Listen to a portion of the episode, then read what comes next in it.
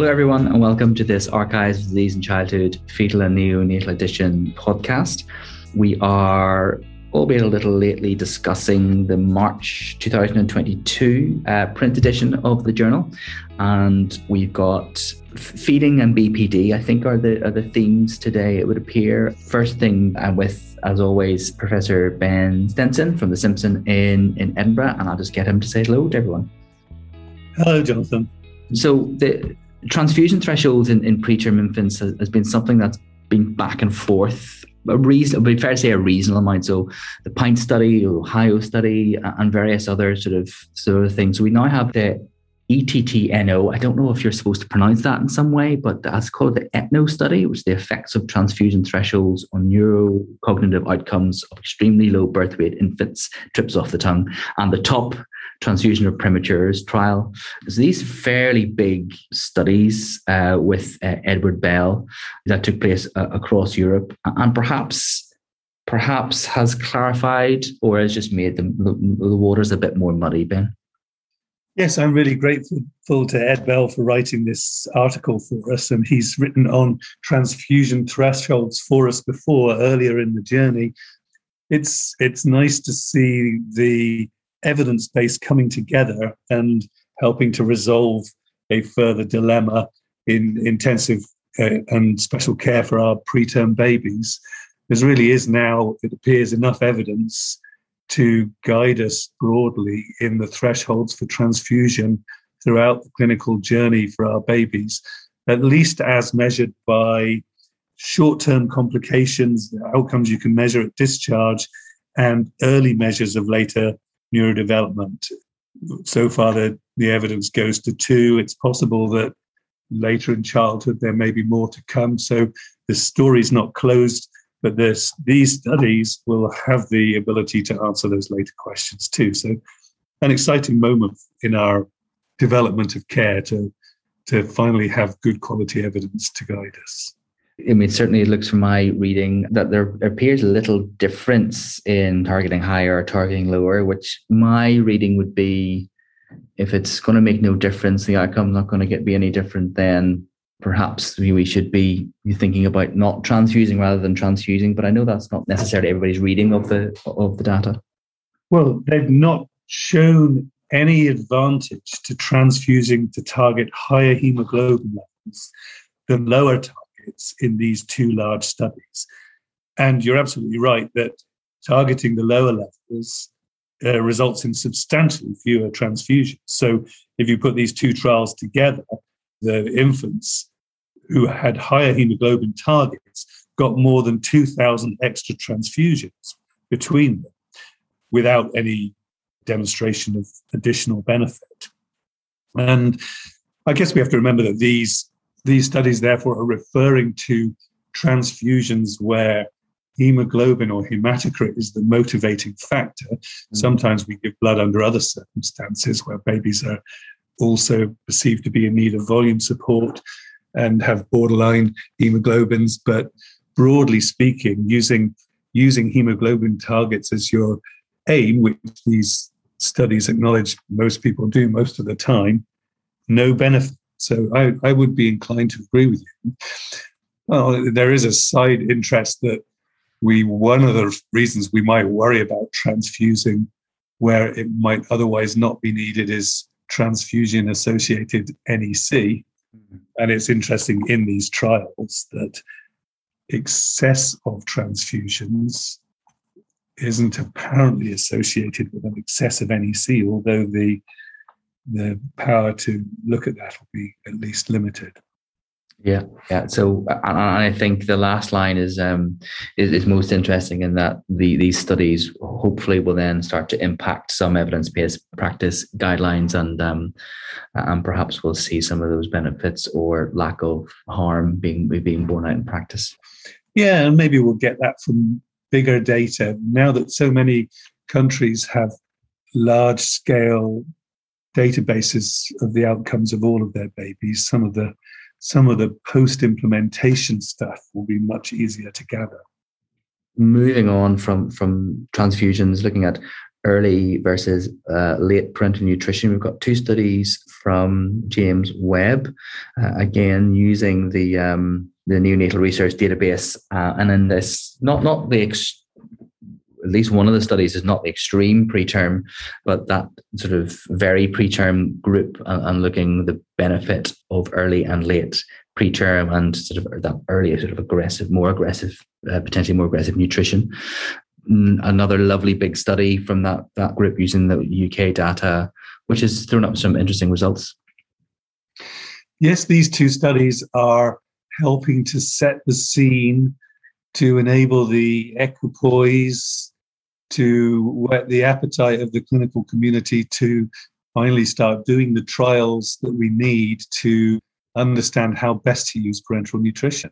And in some respects, it, well, it's a dilemma in uh, right across the gestation range, but at least in the more mature babies, the fear of life-threatening consequences from complications of TPN in a group of babies at very low risk of adverse outcome might seem greater.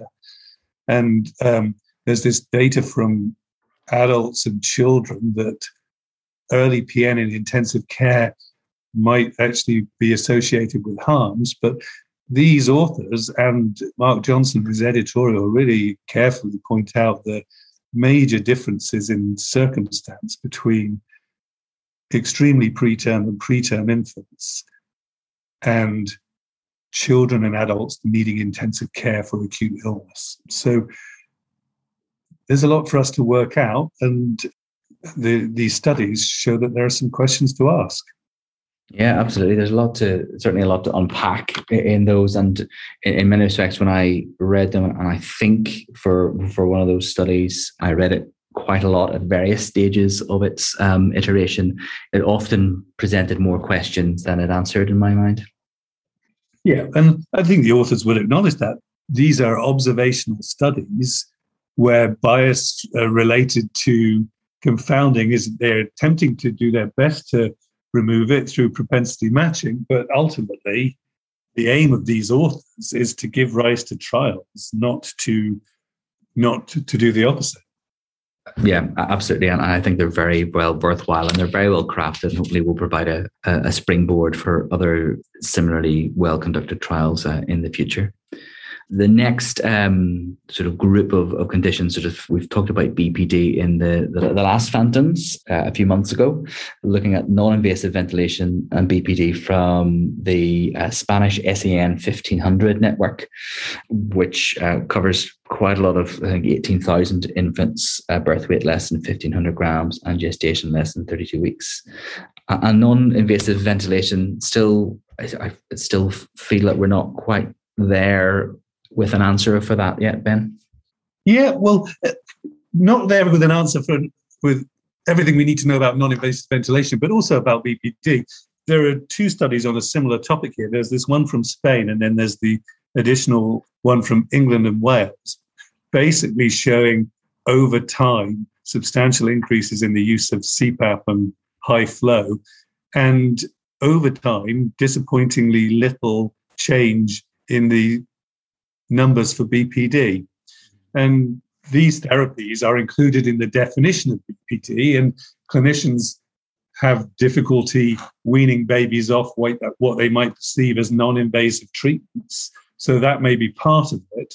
But underneath of it all, there's a bit of a feeling that we've hit the buffers in terms of making a substantial difference in the number of infants with BPD, even though exposure to more invasive treatments is going down. So we've got some work to do to achieve the next shift in outcomes in this subject area.